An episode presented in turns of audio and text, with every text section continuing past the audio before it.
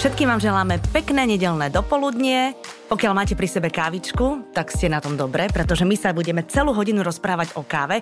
Mojím dnešným hostom je pán Václav Faltus a teraz ma strážte, či to dobre poviem, ktorý je majiteľom najväčšej remeselnej pražiarne kávy na Slovensku a hlavne najoceňovanejšej. Dobrý deň, vitajte. Dobrý deň, zdravím všetkých a ďakujem za pozvanie. Takže koľko? 28 medailí ste povedali? Áno, za posledných, posledné 3 roky sme získali 28 medailí v Anglicku a v Taliansku.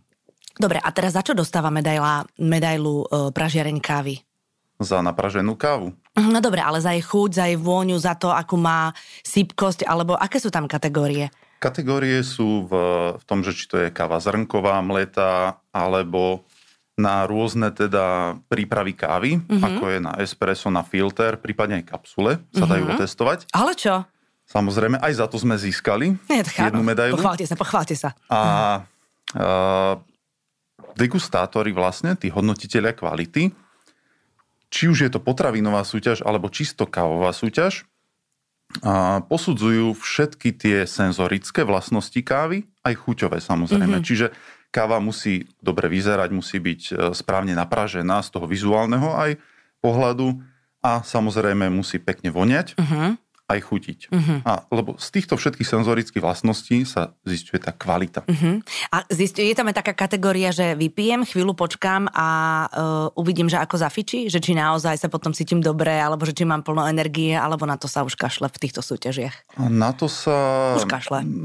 V podstate áno, ale dôležité je, keď začnem piť kávu, a ako sa mi správa na jazyku, ako to vnímam uh-huh. a aká je dochuť. Dochuť je veľmi dôležitá vlastnosť. Aha, že vlastne, že mám dobrú chuť v puse po tej kavičke, hej, že, že to nie je pachuť. Presne tak. Aha, lebo to je pravda ináč, že keď si dáte Niektoré kávy tak vlastne sú také horké, niektoré sú kyslé. Vlastne však o tom sa všetkom budeme rozprávať, ale mám jednu otázku.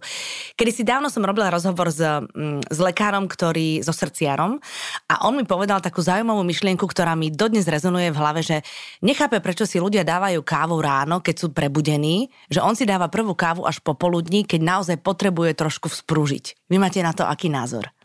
Samozrejme káva tým, že stimuluje, uh-huh. stimuluje v tele mnohé orgány. Ráno nie je úplne najvhodnejšia, tesne po zobudení, ale každý si to musí na sebe odskúšať. A my doporučujeme kávu piť po tej 9. Uh-huh. zhruba, alebo aspoň takú väčšiu kávu. Ja tiež ráno nepijem dvojité espresso. Ak si ho dám, tak si ho dám okolo 10. Až po raňajkách. Samozrejme. A ráno skôr také, že kapučínko alebo filtrovanú kávu, čiže také niečo jemnejšie, menej koncentrované. Ono, podľa toho, kedy my pijeme tú kávu počas dňa, nám aj teda pôsobí na, na naše telo. Tá káva ráno po zobudení v podstate nám stimuluje činnosť obličiek, to znamená, že napomáha, alebo teda uľahčuje vylučovanie nečistôt z predošlého dňa. Uh-huh. Káva pýta po obede, nám stimuluje trávenie, uh-huh. čiže vlastne chudneme. A takže tu je to tajomstvo. Do, je to samozrejme v minimálnej miere. Aha, no tak nič. A to by sme museli vypiť 10 káv po tom obede, no aby čo, reálne... Vyskúšame, vyskúšame. To by nás mohlo ale zabiť. Ja viem. Káva vypitá na Fajront nám narúša ten biologický cyklus, fázu spánku bdenia, čiže to, že ráno vstaneme, po obede sme unavení, a večer teda ideme spať. Narúša nám to tým pádom tá káva popoludní, t- už teda e, na Fajron okolo tej štvrtej, nám pomôže spružiť sa z tej unavenosti, možno z práce, ktorú máme, a ísť si zacvičiť, ísť si zabehať a tak ďalej, že nás znovu prebudí. A káva vypíta po 7 večer. No to som zvedavá, čo poviete nám stimuluje predstavivosť. Ale, takže sa nám bude pekne snívať? Fantáziu. Uh-huh. A veľmi dôležité, čiže tvorivosť. Uh-huh. Čiže pre umelcov a tak ďalej, ktorí tvoria večer, je to veľmi dôležitá súčasť. Možno to je kľúč k tomu, prečo sú takí tvoriví no, večer. ja si dávam víno už vtedy. a taktiež asociáciu myšlienok. Uh-huh. Čo je veľmi dôležité, že tým, že nám stimuluje ten mozog, večer, tak uh, môžeme si pospájať mnohé, mnohé impulzy, ktoré sme mali z celého dňa a, alebo vymyslieť veci. Je to veľmi funkčné. Mám Takže to... vy tvrdíte, že ja keď si dám kávu, alebo keď si dáme kávu po uh, 7 večer, tak to neznamená, že nebudeme spať, lebo mnohí tvrdia, že už si nedám, lebo nezaspím, to je taká tá klasická veta, že ano. ja už nebudem kávu, ne, lebo by som nezaspala, ale že, že to proste len stimuluje že zaspím, ale teda budem mať stimulovať, alebo teda vysvetlíte mi to. To sú, to sú dve, dva rozličné, dve rozličné veličiny. To, že kedy môžem ísť, teda kedy zaspím, to funguje od človeka k človeku. To si skutočne musí odskúšať. Ja to mám tak, že keď si dám tri espressa, tri tie maličké klasické espressa. Také tie, že na jeden glk? Presne tak. Tak e, to je tá moja denná dávka. V podstate bez problémov zaspím kedykoľvek. Uh-huh. Ale ak si dám štvrté, už po polnoci tesne zaspávam. Uh-huh. Prípadne ak to jedno espresso je silnejšie, napríklad, že má aj robustu v sebe, ktorá má dvojnásobne viac kofeínu ako arabika, tak už sa to blíži k tej druhej napríklad. Uh-huh. Čiže toto si každý musí odskúšať a ak teda si chce niekto vychutnať kávu aj večer, tak ja odporúčam urobiť si fakt to také najmenšie espresso, ako sa dá, lebo dĺžkou extrakcie vlastne kávy vo forme espressa, si dávkujeme kofeín. Uh-huh. Čiže keď si dáte také len fakt, že minimálne espresso, budete tam mať menej kofeínu a tým pádom ľahšie zaspíte, nebude to také, problém. Nebude to také ťažké. Takže vlastne nie je to... Lebo ja som vždy, pred chvíľočkou ešte, kým sme nezapli mikrofóny, sme sa bavili o Talianoch, tak Taliani bez problémov po tých svojich niekoľkohodinových večeriach si ešte ano. k tomu dezertu dajú aj kávu a ja som na to vždy hľadela s takou nedôverou, že 11 hodín večer, kámo, ty si dávaš kávu, no tak uvidím, keď ráno vstaneme o 7, že ako budeš vyzerať. Um, takúto skúsenosť zase nemám, že by až tak neskoro večer sa káva dávala. Skutočne to závisí od človeka. Mm-hmm. Niekto to znesie bez problémov, niekto s tým má už problém, ale ja by som uh, fakt si zrátal tie kávy počas toho dňa, lebo ten kofeín, on sa vylučuje z tela veľmi dlho ale samozrejme tá najvyššia koncentrácia je po 4-5 hodinách v podstate uh-huh. prestáva fungovať. Takže uh-huh. podľa toho. Uh, vy ste sa ku káve samozrejme dostali uh, v rámci nejakého štúdia. Ono to asi nebolo tak, že keď ste mali 8 rokov, tak ste si povedali, že budete pražiť kávu. Nie, vôbec. no ako to bolo, povedzte.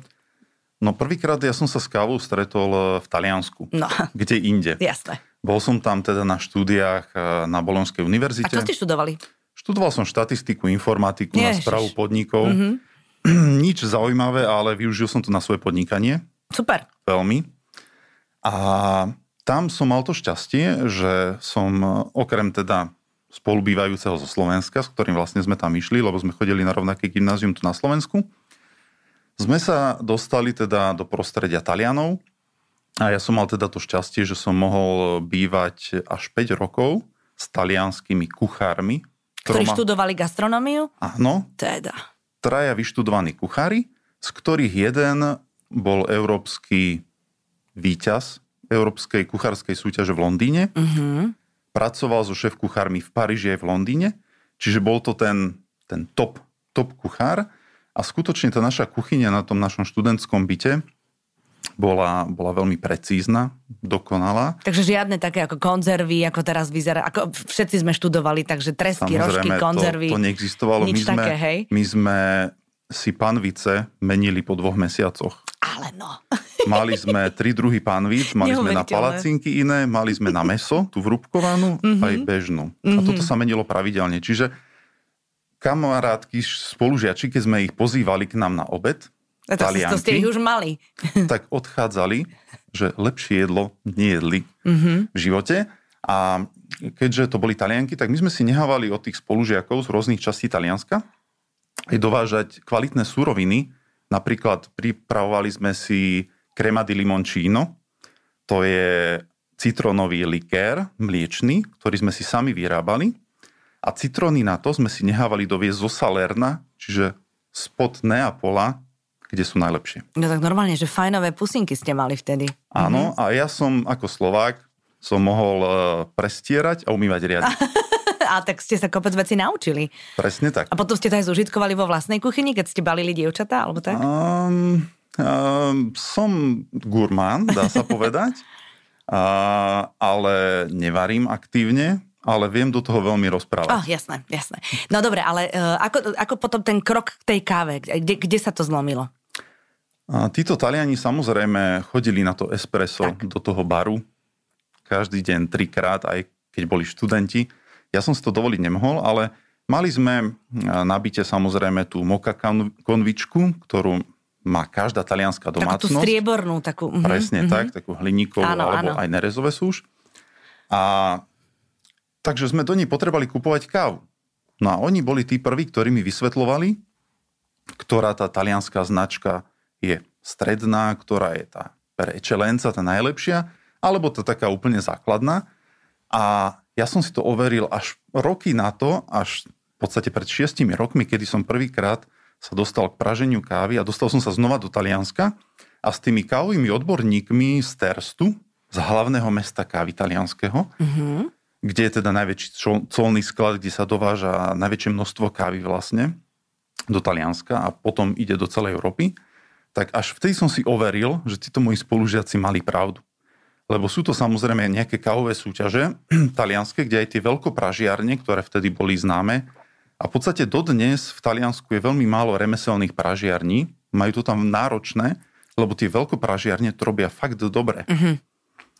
A a samozrejme ten trh je úplne iný, je obrovský a presadiť sa na takom náročnom trhu, ako je Taliansko, je aj pre tých remeselných pražierov skoro nemožné. Áno, že vlastne tí veľkí to robia takisto dobre ako tí malí. To, tak, tak to, to ste tým chceli povedať, hej? Presne mm-hmm, tak, že tých mm-hmm. odborníkov v Taliansku na tú kávu je veľmi veľa mm-hmm.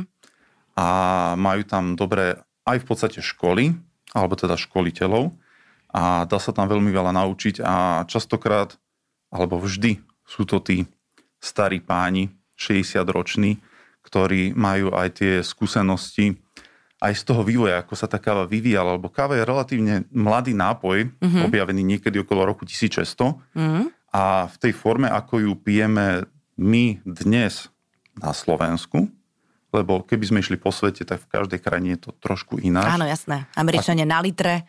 Tak a čím ďalej, tým je to bizarnejšie. Áno. Áno. A Takže v tej forme, ako to my poznáme, to espresso skutočne ono sa vyvíjalo 100 rokov a v takej forme s penou je možno posledných niečo cez 50 rokov. Uh-huh. Takže, takže tak a stále tá káva sa vyvíja, vyvíja sa aj na úrovni tej rastliny, na úrovni toho zberu, toho spracovania. A tým, že žijeme si v takej, podľa mňa veľmi dobrej dobe, že máme všetko, alebo ano. máme prístup ku všetkému, tak tá obroda, ktorá prebiehala posledných, ja som to vnímal tak pred 10-15 rokmi vo víne, že už neprídete do reštaurácie a vypýtate si jedno biele alebo jedno červené, ale pýtate sa, aké víno to je, tak taká istá obroda prebieha v káve. Volá sa to tretia kávová vlna, povedzme. Tretia kávová vlna. A ide o to, že um, ide sa na tú podstatu na ten pôvod. A zároveň tí farmári majú z toho veľkú výhodu, lebo tým, že je dopyt po kvalitnej káve, pestrých chutí, alebo príjemných chutí, ako ste to pomenovala, že niekedy tá a na konci tá dochuť je nepríjemná, uh-huh. to je mhm. tzv. zvieravá chuť, uh-huh. ktorá je z niečoho neprirodzeného uh-huh. alebo nezrelého zrnka. Keďže je ten tlak, respektíve dopyt zákazníkov po kvalitnej káve, tak e, farmári majú tú výhodu, že ak vypestujú a hlavne vytriedia tú najlepšiu kávu, môžu ju vďaka oceneniu degustátorov následne predať za oveľa vyššie ceny. Drahšie. Uh-huh. A tým pádom si žiť lepší život, Jasne. lebo skutočne tí farmári majú náročný život. Oni tú kávu, aj tú kvalitnú, ktorú dopestujú, ani nemôžu vypiť, lebo ju predajú radšej. Uh-huh. Čiže oni pijú také tie najzákladnejšie, to také ten odpad, dajme tomu. Fakt? Skutočne. Takže tá... obuvníkové deti chodia bose, to aj tam platí? A, oni tú kávu pijú, ale nie v takej forme ako my mhm, samozrejme. Mm-hmm. Um, lebo aj tá úroveň praženia taká nie v každej krajine je, je vysoká. A, ale je to od krajiny k krajine, ale mm, všeobecne platí, že teda káva pochádza z tých chudobnejších krajín. Mm-hmm. Vy ste spomínali tie bizarnosti, tak tam to, to mi tak zarazonovalo. Kde, kde pijú bizarnú kávu? A Alebo ja som čo sa ste tak počúvali? s druhým najväčším pražiarom z Malajzie. Aha. A on mi hovoril, že on dáva do pražičky kávu aj s cukrom. Mm-hmm.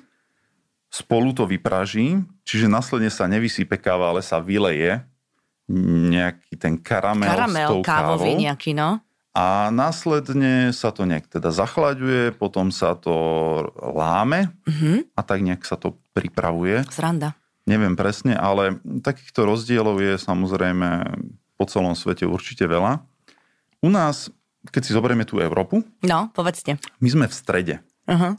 Často za tým chválime a možno nevieme prečo.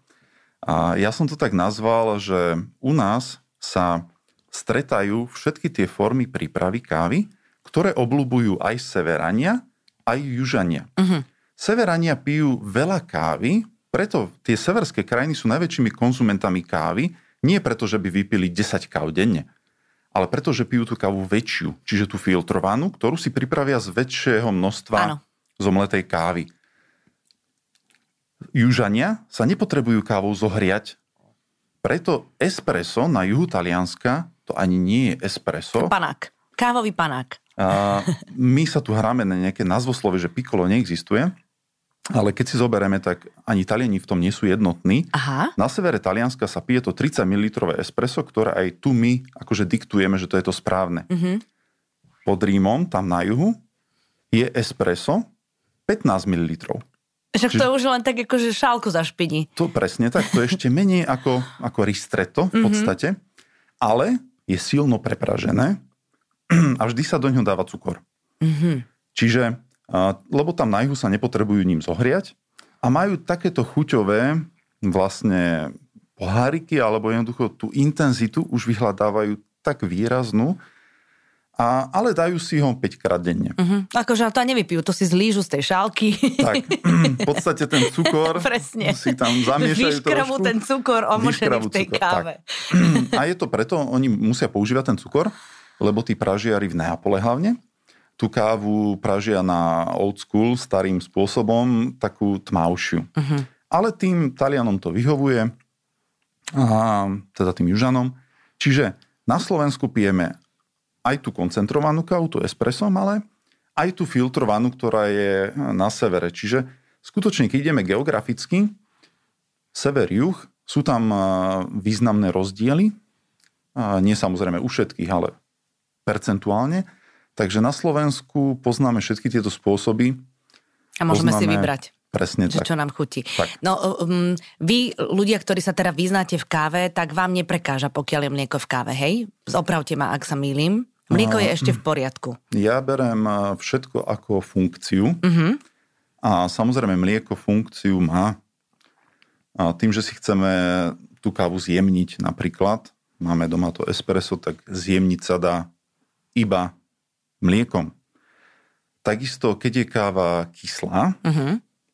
ovocná. Mnohí kávoví odborníci nemajú radi ten pojem, že je kyslá, ale skutočne je kyslá, len je to teda ovocná kyslosť, ak je to teda tá skutočná, tá príjemná.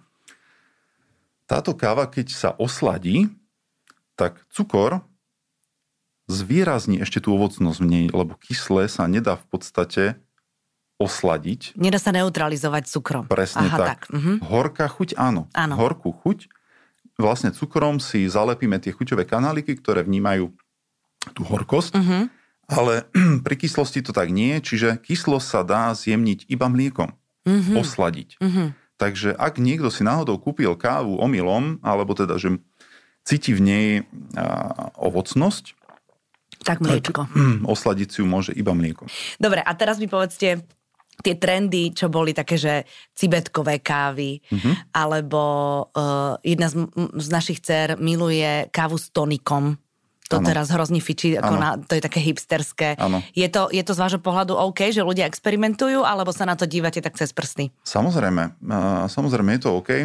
Cibetková káva, tam teda tá zmena je v tom zrne, Uh-huh. že to tie čerešne kávové zjedia cibetky, zvieratka a potom teda sa ten trus pozbiera, sa Prejde to ich tráviacím traktom, Presne mhm. tak.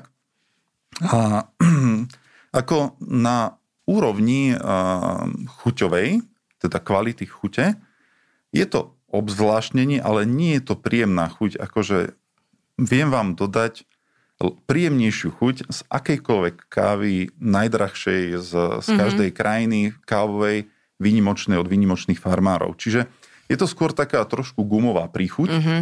Je to len tá zvláštnosť. Celý ten príbeh okolo toho. Presne mm-hmm. tak, príbeh a marketing, Jasne. samozrejme. A ja som není úplne s tým stotožnený, nakoľko z, vo veľkej miere tie cibetky sú teda chované na tých staniciach, čiže sú nedobrovoľne zavreté. Mm-hmm. A sú samozrejme aj tie wild, tie divoké, čiže sú také kvázi záchodíky, ktoré sa dajú do voľnej prírody a ich to láka tam. Čiže takýmto spôsobom tiež sa to dá zberať. Uh-huh. Tá káva je samozrejme ešte drahšia, ale um, ja nie som s tým úplne teda stotožnený a preto som ju ešte ani nepražil, ani to sa na to nechystám. Mám kávu z Jamajky, ktorá je tiež veľmi drahá, ale je drahá kvôli tomu, že aj jej nedostatok, ale je skutočne kvalitná. V tej, v tej veľmi dobrej chuti má veľmi silnú intenzitu. To také telo, čo pri arabikových kávach nie je úplne že bežné. A zároveň tí ľudia, ktorí ju dokonale preberajú zrnko po zrnku, čiže je to absolútna dokonalosť, že nenájdete tam jednu vadu v tom zrnku, čiže oni si zaslúžia tú odmenu, tú vyššiu cenu a teda majú aj lepší život a my si kupujeme kvázi predraženú kávu, ale stojí to za to. Jasné, že ten vieme, príbeh, čo za tým je, ten samozrejme. za to stojí. Mm-hmm. Čo sa týka tých nápojov, ako ste spomínala, espresso tonic, je to taká móda, je tam aj, sú tu aj rôzne formy extrakty ako cold brew, čiže Aha. zastúdená prekvapkávaná káva, potom tento espresso tonic. Ja s tým všetkým súhlasím, aj mi to chutí. A nie ten tonik s tou kávou chutí. Mhm. Presne, ja, ja to beriem ako veľmi príbuznú chuť mhm. k určitým teda druhom káv. Čiže uh, som s tým OK, pokiaľ to človeku chutí, uh, dobre sa to pripraví, je z toho pekný zážitok a, a, a je to taká zaujímavá forma predlženia si tej kávy, lebo my, ako som hovoril, tak nepijeme nejaké kávy, aby sme sa zohriali. Áno. A zvlášť nie v tom lete. Ale práve v lete to môže byť veľmi príjemné, forma. presne, mm-hmm. osviežujúci nápoj, na báze teda kávy. Jasné, však tam dávame si zmrzlinu, dávame si lát, ľudia si to vlastne sladia aj medom, akože do tej kávy teraz už vlastne každý si dáva čo, čo chce, tak si to skombinuje. E, vy viete alebo poznáte nejaké štatistiky, alebo existujú, že akú kávu majú radšej muži a akú kávu majú radšej ženy u nás na Slovensku? Máte to tak nejak zmapované? Samozrejme, ja to vidím na tých zákazníkoch. Áno, tak povedzte. Ja ich počúvam, oni mi to hovoria. Aha. A, a Všeobecne ženy, aspoň teda u nás nakupujú mierne viac, majú radi také jemné chute. Skutočne tie jemnúčke, taká tá najvyššia kvalita Brazílie, čo je chuťový stred. Je to ani kyslé, je to ani horké. Je to taká sladkastá, sladko-oriešková chuť, veľmi príjemná. Tak čím je vlastne kvalitnejšia, tým je jemnejšia, lebo nemáme tam tie zvieravé chute, ktoré pochádzajú z tých nekvalitných zrn. Mm-hmm. Toto chutí že nám úplne že najviac. Čiže taká, taká neutralita. A muži majú radi, my muži úprimne sme takí jednoduchší. A Ale nie ste. Nám stačí taká jednoduchá horkosť a sme s tým OK. Proste káva. Čiže ano. môže to byť kľudne aj e, nejaká štipka robusty tam, uh-huh. ktorá nemá vôbec acidné chute, lebo robusta ani geneticky ich nemá. Čiže, čiže niečo také jednoducho horké a s tým sme OK, aspoň teda väčšina. Samozrejme, ale každý ocení a, a v tejto v tomto kávovom svete, v ktorom teraz žijeme a tie možnosti, ktoré máme, tak každý dokáže tú chuť tam objaviť, či už je ovocná, či je sladká, oriešková, horkastá, korenistá, vie ju tam objaviť a povedať, že áno, je to zaujímavé, ale budem piť aj tak tú svoju, ktorú obľúbujem samozrejme, ale taký náš typický zákazník príde, kúpi si tú taliansku zmes, respektíve namiešanú talianmi praženú u nás, mm-hmm. čiže to, čo už tí Taliani 100 rokov vyvíjajú a to, čo na každodenné pitie, máme tú stabilitu, chute, čiže to, na čo sme zvyknutí, to si zoberú. A to z tých rôznych krajín, rôznych farmárov, lebo ten farmár to vypestuje každý rok trošku ináč, tak to si zoberú, že aha, vyskúšam ešte toto na obzvláštnenie aha. a tak. Ale máme často problémy e, s manželmi, ktorí prídu a teda Nehovorte. majú rôzne chuťové preferencie a doma majú jeden kávovar alebo jeden mlinček. Aha, takže každý chce niečo iné, ale majú jeden, jeden, jeden to. No na, napríklad ja ten problém nemám s mojím mužom, lebo môj muž si do každej kávy akejkoľvek dá 3 až 4 lyžičky cukru. Mm-hmm. Takže ja mu hovorím, že je ti, to je úplne jedno, akú kávu ti spravím, pretože ty si to zabiješ tým cukrom. Uh, Vlastne nie je to len jedno. sladké. Uh, treba mu dať kávu z Etiópie, Kávu z Etiópie. ktorá Mhm. je veľmi ovocná a keď si tam, tam ten cukor, bude to také kyslé, že sa zbadá, že, Fakt? že pije nejakú inú kávu. Budem mať narodeniny teraz, tak dobre ste mi poradili, že urobím kávu z Etiópie, a, lebo to, ako ja keď vidím, jak si to on cukrí, tak ja neverím Mhm. vlastným očiam každé ráno. Ten cukor mu to ešte umocní, ten Veľmi zážitok dobré. etiópsky. Veľmi dobre, zaspievame mu k tomu aj happy birthday. Uh, v- spomínali ste mi aj takú vec, že že nie je len dobré mať dobrý kávovar, ale je dôležité vedieť ho aj obsluhovať. Samozrejme. To znamená, že nemám záruku, keď si kúpim za 1500 eur kávovar domov, tak nemám záruku, že budem mať dobrú kávu. Musím vedieť, ako ju to tam celú nadávkovať. Keď je kávovar nový, Mhm. máte viac menej istotu, že tá káva bude veľmi chutná, pretože tie mlinčeky sú skonštruované a nastavené tak, že vám budú fungovať pre drvú väčšinu káv. A úprimne to, čo tá káva, ktorá, ktorú si môžete zakúpiť v obchode, sú to teda po väčšine zmesy. To nie je urážka. Je to práve to, že je namiešaných viac káv dokopy. Oni potom sa tam spriemeruje aj tá hustota zrna, tá tvrdosť zrna. Tým pádom aj na tom mlinčeku nám to funguje priemerne dobre. Keď si kúpime kávu ja neviem, z Guatemaly, tá má väčšinou trošku menšie zrno a, tvr- a, a je mekšie. Uh-huh. Tam je teda iná tvrdosť, iná hustota. Čiže táto káva, a, jej stačí hrubšie mletie do espressa a môže sa nám stať, že na tom novom kávovare, pri tom aj nastavení, nám bude ledva kvapkať. Uh-huh. A zase naopak káva z Kuby, ktorá je veľmi tvrdá, nám pretečie veľmi rýchlo a tá pena bude taká svetlá. To znamená, že extrakcia bude slabá a bude to trošku kyslejšie, budeme tam vnímať také nepríjemné chute a to je spôsobené tým, že teda káva s pôvodom od konkrétneho farmára mm-hmm. má špecifickú tvrdosť a treba ten mlinček nastaviť tak, aby tá extrakcia bola správna. To si vždy na tom esprese odskúšame tak, že vidíme tú penu, nesmie byť do biela. Aha. A nesmie to ani zase kvapkať, ledva kvapkať a byť taká úplne tmavo hnedá a v strede nám neha takú bielu bodku. To je zase preextrahovaná. Však to sa nedostanem do roboty, kým toto všetko ráno zvládnem. Stačí si pozrieť obrázky Jasné. na internete, my to máme aj na Facebooku. Aha. Uvádzame, že ako teda má vyzerať mm-hmm. tá pena na tom správne pripravenom esprese a tým pádom si nastaviť ten mlinček. Keď sa mi aj opotrebováva, čiže keď už ho používam rok, dva, potom Mhm. prichádza ten problém, lebo tie kamene sa omielajú a musím si dávať to nižšie číslo, čo je vlastne jemnejšie. Aha. A tým pádom predlžím životnosť si tej mojej dobrej kávy, toho uh-huh. kávovaru. Uh-huh. A keď už sa dostanem na nulu, tak môžem to zaniesť do servisu a oni tie kamene vymenia. Aha.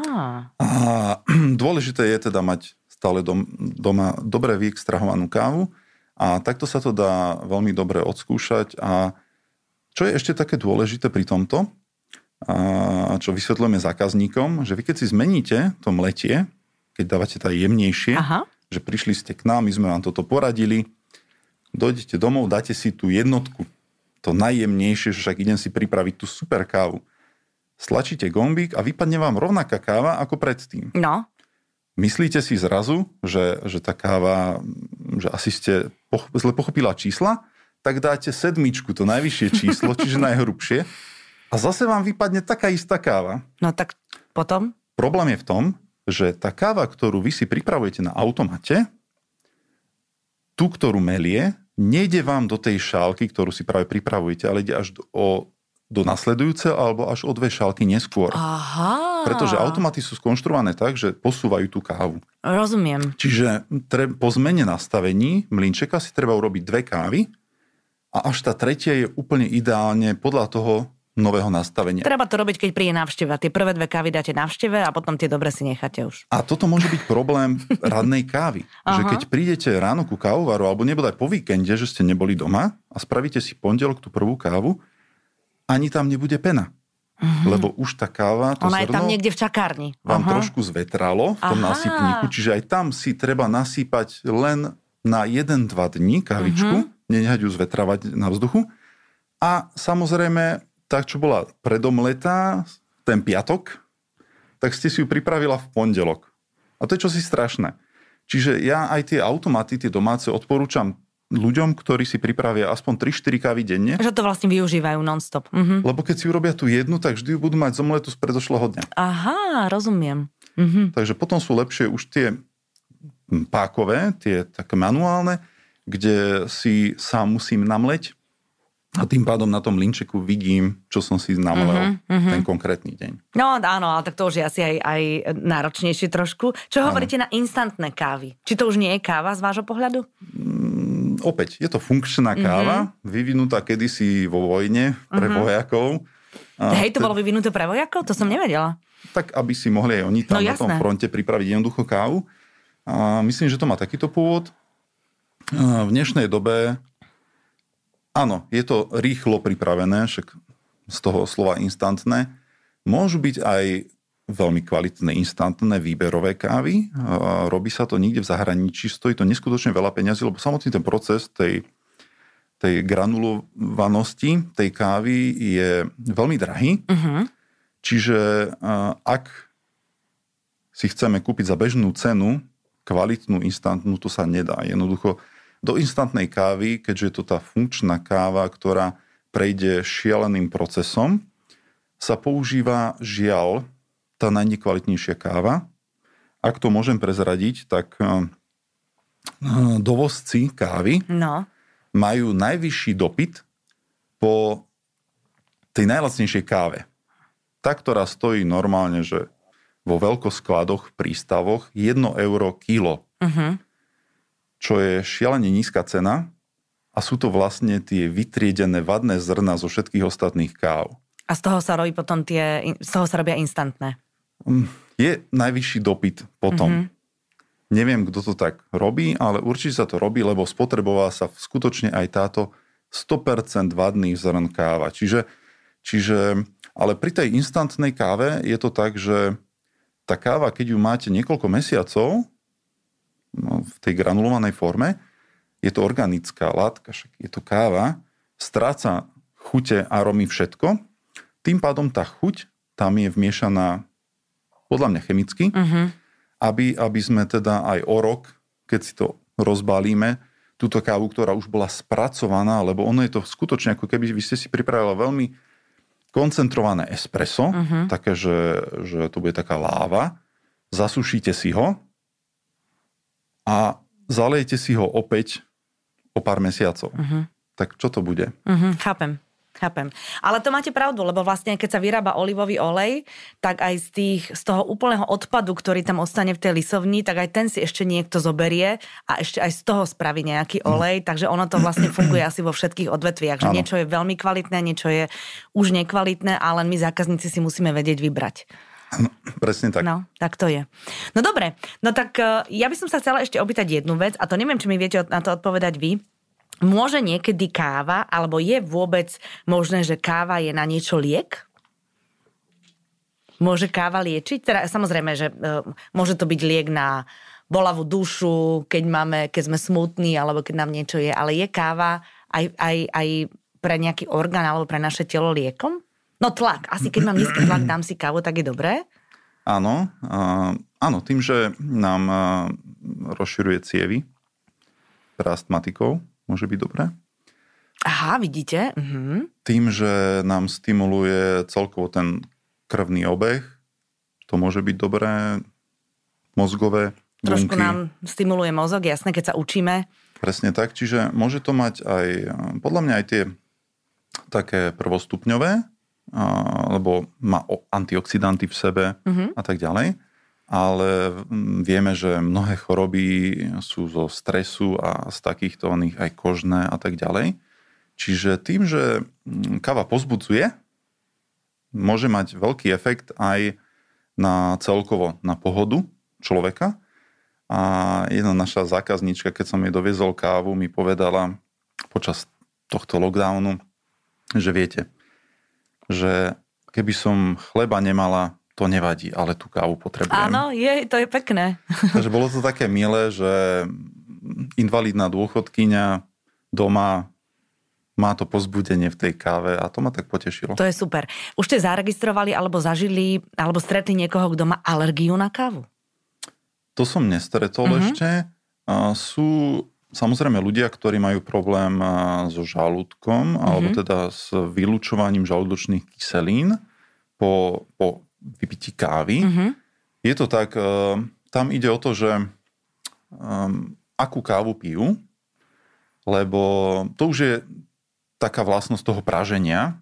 Aj to praženie sa vyvíja, a aj pražičky sú nové. Sice mnohí ešte používajú tie z tých 60 rokov, tú technológiu takú taliansku, ale sú aj už aj modernejšie pražičky, aj teda tie pražiace krivky, ktoré nám môžu zabezpečiť v tej káve vypraženú napríklad látku N-metylpyridium, ktorá bola objavená len teda pred pár rokmi. Ja som na základe štúdií od jednej profesorky z Viedenskej univerzity a na základe konzultácií s Nemeckým kávovým inštitútom oni toto tak objavili a dali také rady, ako vlastne predlžiť to praženie, lebo dlhé praženie, alebo to tmavé, to také talianské, ktoré mm-hmm. oni mhm. obľúbujú, paradoxne nám produkuje menej kyselín žalúdku. Mm-hmm. Čiže je ľahšia na strávenie tá tmavá káva prepražená ale nie je to tou prepraženosťou, tou farbou, ale je to tou dĺžkou praženia.